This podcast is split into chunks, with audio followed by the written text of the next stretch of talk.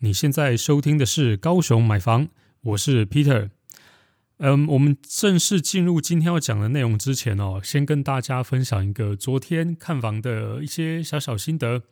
因为我家啊，我爸我妈住台南，那我人在高雄工作，所以蛮多机会拿来北往的哦。台南跟高雄中间就夹了一个冈山，想说，哎，这个冈山的话，哈，就是往南边跑跟往北边跑，哎，也都还算蛮近的。所以昨天就开车过去看一看啦。那大部分的时间我是把呃时间放在高雄比较偏南哦，就是南冈山那边，所以那边就简单开车晃晃。那看到一个代销中心，觉得应该值得去看看哦，就给他走进去啊。出来接待的是一个先生，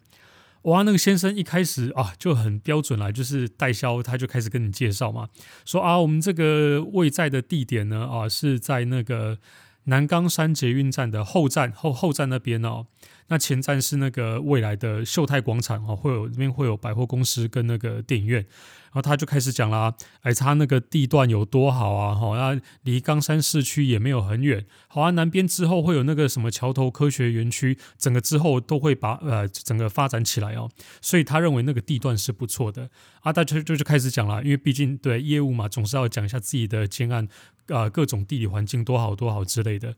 我不知道为什么哦，他花了非常非常多的时间在强调说啊，那个交通建设啊没那么重要啦，啊高速公路啦、高铁啦、捷运啦这些哦，就是过去大家一直以来哦，交通建设到哪里，好房价就会涨到哪里。他认为这个观点是错的。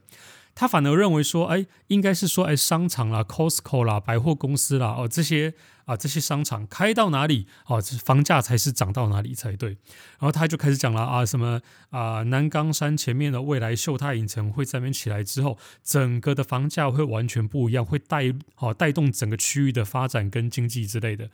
我不知道为什么他强调了好几遍，然后他就开始讲了，你说说看嘛，哎，他从那个从北到南有哪几个商场啊？因为商场起来之后房价没有涨起来的，或者是会会有什么状况之类的。我说，哎，天哪，我心中就 OS 就其实我随随便便举例就可以举蛮多的例子哦。啊，我不知道为什么他就一直强调这一点，强调到我自己都有一点受不了了。我就开始讲了，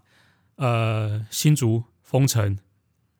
然后他就开始讲，哎，新竹风城不是这么回事，哎，新竹风城是啊，原本就已经适合住很多人的地区，所以封城盖了之后呢，啊，这个其实啊房房价本来就已经很高了啦，哈，所以啊本来就有一个社区在那边，啊，那个封城它之后曾经倒过一次啊，啊，那个是经营不善啦，哈，那个跟这个房价有没有带动是两回事，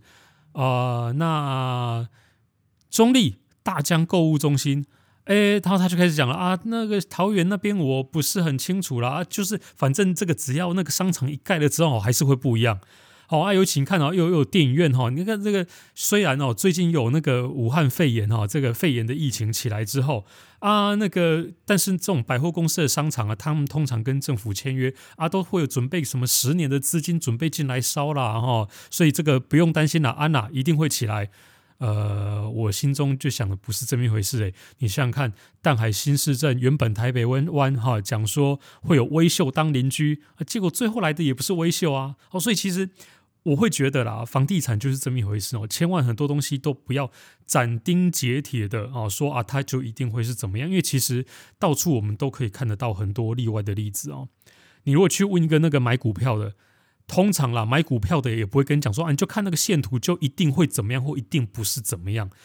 可能大方向是对的，哈，十次可能有七次八次中，但总是会有几次就是会出一些好你永远无法预期的事情。所以哦，真的很多东西不要讲的太过斩钉截铁。那昨天我去看冈山的话，其实我觉得冈山是不错的地方了哈，真的是不错的地方，因为它高速公路下来之后，距离冈山市区没有很远，好像其实附近的话空地也很多啦，可以盖的啊地方也是蛮多的哦。我认为以居住来讲，冈山是真的不错啊。那当然你会说啊，离高雄市区蛮远的啊，变成说你上下班，如果你是在高雄市区上下班工作的话，变成可能都要开车走高速公路哦。那这个嗯，该怎么挑？呃，居住的地方哈，或者你的工作跟你住的地方，该怎么去区分？该怎么去挑？看有没有机会啊？后面我们再做一集的节目，再来讨论。好，我们今天来讨论一个话题哦，就是大家有没有发现，上一代的人买房子好像相对于我们而言轻松许多。嗯，这个我不知道多少人同意或不同意这件事情哦，但是我是这么看的。以我自己来讲哦，我现在年纪大概三十多岁，不到四十哦。那我爸我妈那一那一代的人哦，都已经六十多岁去了哦。大家会有没有发现，好像他们买房子比我们是嗯轻松一些些的？那当然，很多人也不是很同意啊，因为对不对？你如果是回到你爸你妈那个年年代的人去看的话，其实啊，他们那个时候也经历过一些什么啊，无壳蜗牛运动啊，各种的哈、这些社会运动啊，抗议说啊，这个房价高涨，政府都不会管。好，那所以对比到现在去看他们那个那个年代的话，其实他们那个时候买房子本身也已经很辛苦了。那以我家为例啦，我爸我妈那个时候买的是台南的重划区的路边的透天，那个时候他们买大概七八百万吧，好像七八百万的话，嗯，其实自备款可能两三百，剩下的大概五百万左右的金额是跟银行借款啊贷贷款贷出来的哦。那这个贷款贷出来的话，那个时候其实房贷很贵哦，因为那个时候利率将近十一趴。十一趴是什么概念呢？就是你每跟银行借款一百万哦，你每个月要还一万一千块钱左右。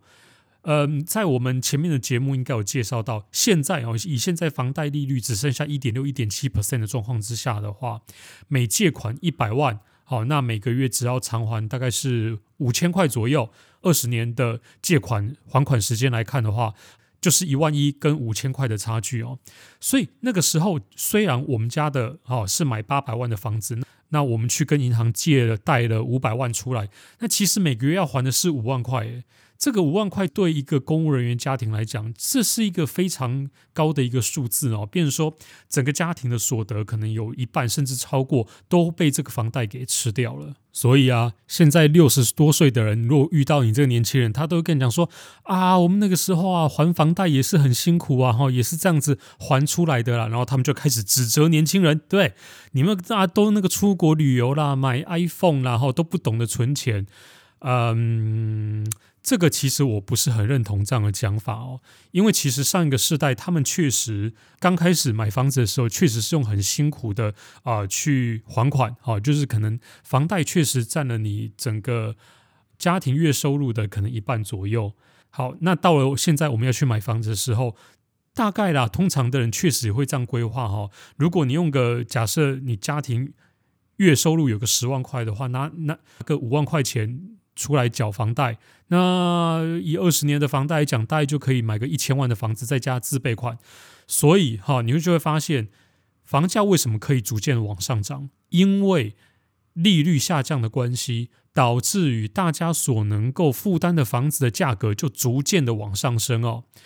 我爸我妈那个年代，对，其实薪薪水啦，过去这三十年来几乎都没有涨。好，过去这三十年来几乎都没有涨，没有涨太多。但是你去看哦。上个世代，他们用五万块钱哈，家庭月收入的一半哈，假设五万块钱好了，五万块钱可以支付五百万的房贷哈，大概是五百万的房贷，再加上自备款，可能就是六七七八百万这一个范围的房子哦。但是同样的规格搬到现在来看的话啊，可能一些比较新的从化区哦，还没发展起来的从化区的啊，路边的透天的房子。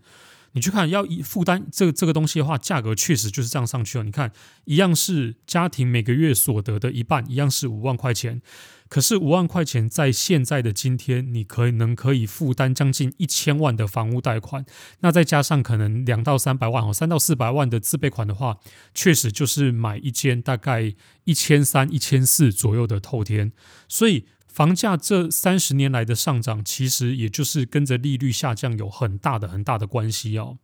所以啦，上一代的人哈，经常就说啊，他们那时候那个房屋的贷款很贵哦，利息利率很高哦，所以他们那个时候啊啊，这样子也都撑过来，所以要你也要一样哈，去撑过来哦。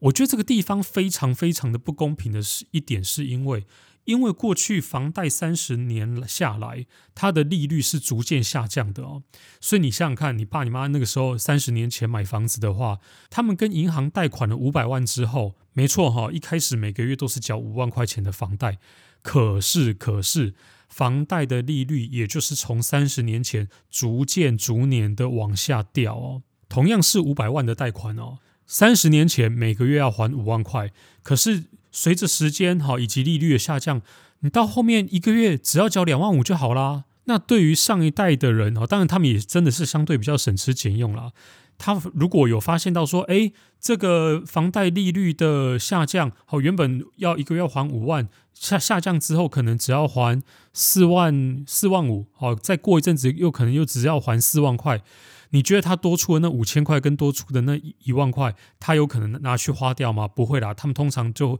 哎有多的钱就赶快去把房贷给还掉哦。所以，随着利息下降，严格来讲，原本他们的人生规划是要用二十年的时间来把房贷给全部付清。但是，因为利率的下降，导致他们的还款能力其实是逐年增加的哦。所以，你其实可以经常听到哈，现在啊六十几岁的人，他们都会跟你讲说啊，那个有钱就赶快去把房贷还完。好，原本是二十年的贷款，很多人我跟你讲，其实十三、十四年的时候就全部还完了。现在六十岁好左右的上一代，他们买房子真的就是比你轻松。原本他们是预估要二十年的时间才把钱给还完，实际操作下来，他们十四年、十五年左右就全部还完了。那当他们提早把这个房贷还完之后呢？哇，那这个多出来的钱哦，就可以做很多事情了，对不对？不管是啊子女哈，那你上大学要念书啊，甚至是哎，赶快再买下一栋房子，对不对？台湾人嘛，习惯就是有钱就是一直买房子买土地嘛，所以啦，我必须要跟现在可能啊六十几岁的这些哈上一代的长辈哦，我必须要跟跟他们说一件事情，就是嗯，不要期望你的成功的模式在你的下一代身上再次的复制哦，因为房贷的利率现在已经降到一点六、一点七 percent 了。你期望你的小孩子哦用这一个房贷利率去买的时候，对不起哦，以后房贷不的利率不会再更低了，不会再更低。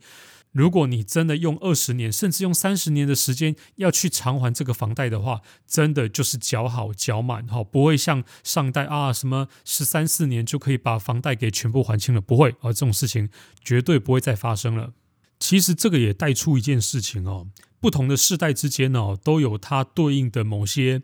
啊、成功的法法则或者是某些捷径哦，那这个成功的法则跟捷径，大家一定要去了解，说它背后形成的原因是什么。呃，以上一代哈，就是现在六七十岁的人来讲，他成功的啊，就是买一栋房子就好。但是他成功的原因是因为买了那一栋房子吗？不是，因为背后还有一个更重要的原原因，好，导致你能够买房子成功，就是房贷利率的下降。所以之前的人买房子，同样的模式能不能在好现在三十岁好三十几岁的人身上再次的复制啊？其实我会打上很多很多的问号。但是你如果问我说，哎，好啊，那这个我们要不同的世代要做某些决定，可能会有一些对应的优势。那现在应该要做什么？我如果知道的话，我就去买个乐透就好啦，还每天辛苦的工作，然后在这边做 podcast，对不对？当然了，也不是说啊，因为这样子，所以啊，房子都不要买。我觉得买房子还是有很很多不错的地方啊，不然我也不会到现在也还一直在看房子哦。只是因为没办法，因为它金额真的太大了啊。买之前一定要想清楚啊。如果想清楚的话，就算它真的很贵，又何妨呢？对不对？反正钱赚来了就是要拿来花，就是要拿来享受的。这也是这个频道最重要想要传达的一些观念哦。好，这个是这一集的内容，我们下一集再见，拜拜。